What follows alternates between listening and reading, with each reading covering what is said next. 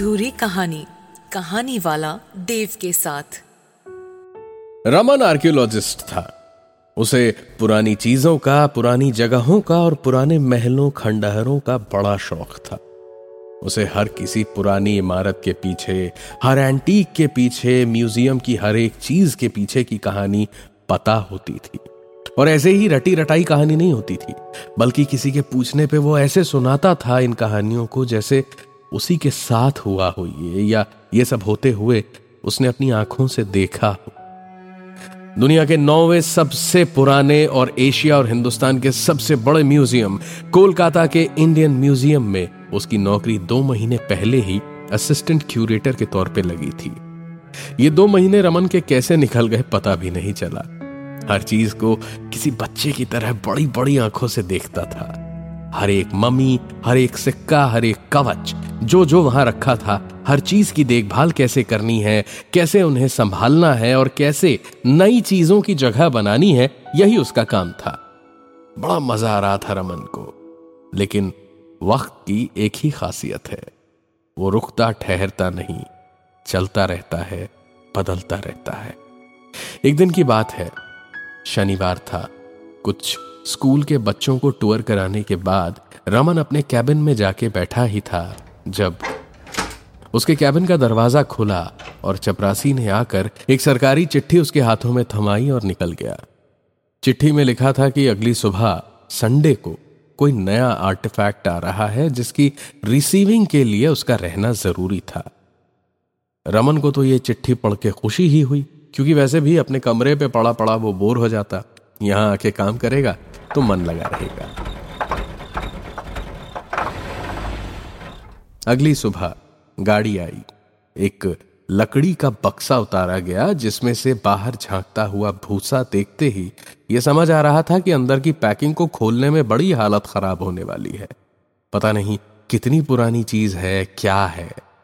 पूरी इंफॉर्मेशन तो head curator के पास होगी ही, और वो कल ही रात को छुट्टी पे चले गए हैं। रमन तब तक के लिए चीफ क्यूरेटर है। रमन ने बक्सा अंदर अपने कैबिन में रखवाया। बक्से के साथ की चिट्ठी को पढ़ना शुरू किया तो उसमें बताया गया था कि ये करीब 6000 साल पुराना एक आर्टिफैक्ट है जो कि इराक के बसरा के एक छोटे से गांव में मिला। एक खंडहर के तहखाने में अंग्रेजों को 100 साल पहले ये मिला था, सन 1892 में। और जहां ये मिला उस तहखाने में करीब 666 कंकाल थे और 66 लाशें थीं जो कंकाल बन रही थीं। उन लाशों में से कुछ की शनाख्त भी की गई जो पिछले 100-150 सालों में गायब हुए थे। चिट्ठी में यह भी लिखा था कि बहुत संभाल कर इस आर्टिफैक्ट को रखा जाए और जहां भी रखें वहां कम से कम 25 से 30 मोमबत्तियों की रोशनी जरूर रहे, क्योंकि बिजली कटने पे भी इसके इर्द गिर्द अंधेरा नहीं होना चाहिए। रमन ने अपने कमरे के आसपास की सारी बत्तियां जला दी। जरूर इस पुराने आर्टिफैक्ट में हीरे जवाहरात जड़े होंगे जो शायद गिर कर खो सकते हैं और अंधेरे में न मिले तो बवाल होगा, इसीलिए अंधेरे की बात लिखी है। यही सोचकर रमन ने बत्तियां जलाई और उसके बाद बक्से को धीरे धीरे खोलना शुरू किया।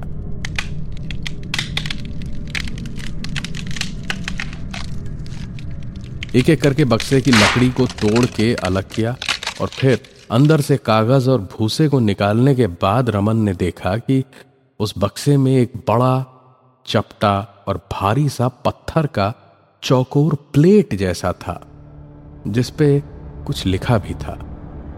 देखकर तो लग रहा था कि 6000 साल पुरानी कोई नेम प्लेट है, क्योंकि उस पे सिर्फ 2 लाइनों में कुछ लिखा था।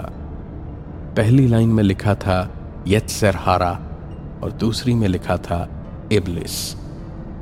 रमन को लगा जैसे उसने कहीं तो ये दोनों शब्द पढ़े हैं, लेकिन ठीक ठीक याद नहीं आ रहा था कि कहाँ और क्या।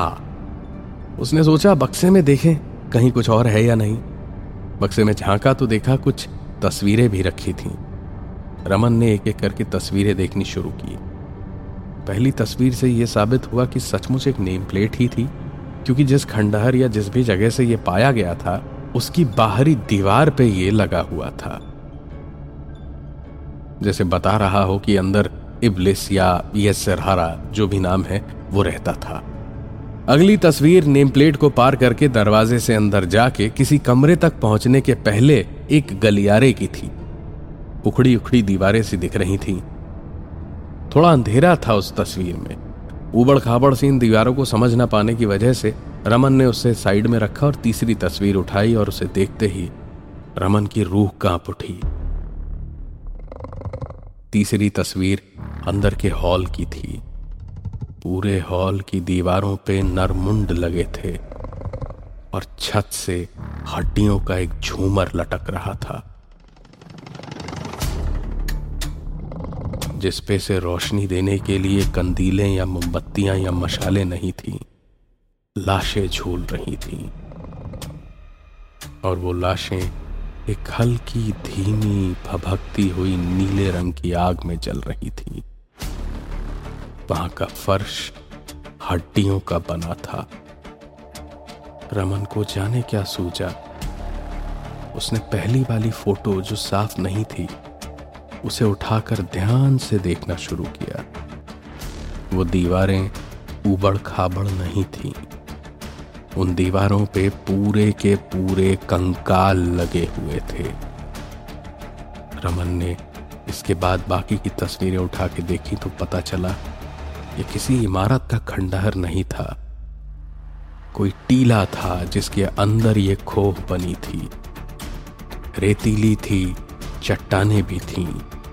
रमन ये सब देख ही रहा था जब एक अजीब सी आवाज हुई और चारों ओर जलती हुई पत्तियां जलने बुझने लगीं और आखिरकार सारे जलते हुए हाई पावर बल्ब एक एक करके फूट गए। रमन ने बक्से की ओर देखा और तस्वीरें वापस उस बक्से में फेंककर अपनी ड्रॉर खोली। उसमें से बड़ी सर्च लाइट वाली टॉर्च निकाली और जैसे ही उसे ऑन करके बक्से पे उसने लाइट मारी तो देखा तस्वीरें हवा में उड़ रही थीं और वो पत्थर की प्लेट वहां नहीं थी। रमन की जान उसकी हालत में अटक गई थी।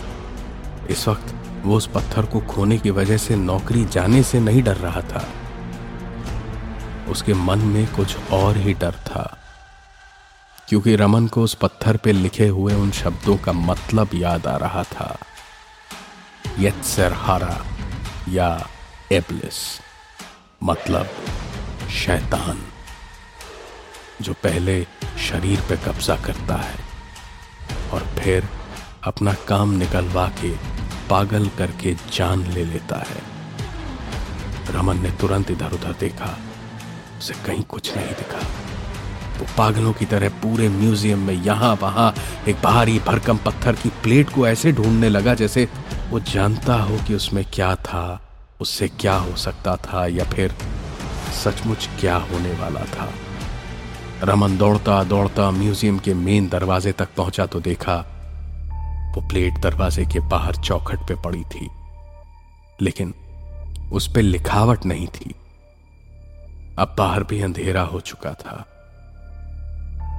25 तो क्या 5 मोमबत्तियों की भी रोशनी नहीं थी। रमन को अब गर्मी से नहीं डर से पसीना आ रहा था। वो इधर उधर देख रहा था लेकिन दूर दूर तक कोई नहीं दिखा। तभी वहां से करीब 100-150 मीटर दूर कोई भयंकर एक्सीडेंट हुआ। शायद किसी ट्रक ने 2-3 गाड़ियों को उड़ा दिया होगा। आवाज तो रमन को आई लेकिन वो कुछ कर नहीं सकता था। अपने आप पे उसे तरस आ रहा था लेकिन कर कुछ नहीं सकता था। पता नहीं अचानक उसे क्या सूझा कि उसने उस प्लेट पे हाथ रखा और आसमान की ओर ऊपर देखकर जोर से चिल्लाया, इब्लिस! रमन की आवाज के बंद होते ही जैसे एक हवा का झोंका आया। रमन उस तेज हवा के धक्के से गिरा तो जरूर, लेकिन उठ के देखा तो सारी बत्तियां वापस जल रही थीं और उस पत्थर पे वापस वो दोनों शब्द दिख रहे थे, यत्सरहारा और इब्लिस। रमन ने पत्थर हिफाजत से वापस बक्से में सील कर दिया, सारी तस्वीरें भी साथ में रखी और उसने अपने गले में जो तावीज पहना था उसे उस बक्से पे रख दिया। घर जाने को जब रमन म्यूजियम से निकला तो देखा 100-150 मीटर दूर जो एक्सीडेंट हुआ था वो 3 मोटरसाइकिल्स का था जिन्हें एक ट्रक उड़ा के चला गया था। तीनों मोटरसाइकिल्स उस इलाके के गुंडों की थी जिनका काम था म्यूजियम में आने वाले टूरिस्ट्स में से विदेशी लड़कियों को छेड़ना, बदतमीजी करना। पुलिस भी उनसे बहुत परेशान थी, लेकिन पॉलिटिकल गुंडे थे, कुछ किया भी नहीं जा सकता था। एक्सीडेंट के आसपास कुछ लोग खड़े थे और पुलिस वाले रिपोर्ट लिखने की कोशिश कर रहे थे। रमन को ये सब देख करके अचानक एक बात का एहसास हुआ। वो वहीं ठिठक के खड़ा हुआ और उसी वक्त उसके कानों में एक आवाज ने कहा, शैतान का काम पाप करना नहीं, पापी को सजा देना है। जगह जगह किताबों में लिखा था कि स्वयं ईश्वर ने अपने सबसे काबिल बेटे को पाप को सजा देने का काम सौंपा था। इन लड़कों ने अपनी गुंडागर्दी से पुलिस को भी इतना परेशान कर रखा था कि वो कुछ कर नहीं पा रहे थे और आज उन्हें अपने किए की सजा मिल गई। तो क्या इब्लिस ने ही सजा दी थी उन्हें? उस दिन के बाद से रमन हर रात को उस प्लेट के आसपास की सारी बत्तियां बंद रखता था और सवेरे आकर जब कभी कभार देखता कि पत्थर पे नाम नहीं लिखे हैं तो बड़े प्यार से आवाज लगाता था, इब्लिस जल्दी आओ, बाकी काम रात को। और उसके बुलाते ही हवा का एक झोंका आता और पत्थर पे लिखावट वापस उभर आती।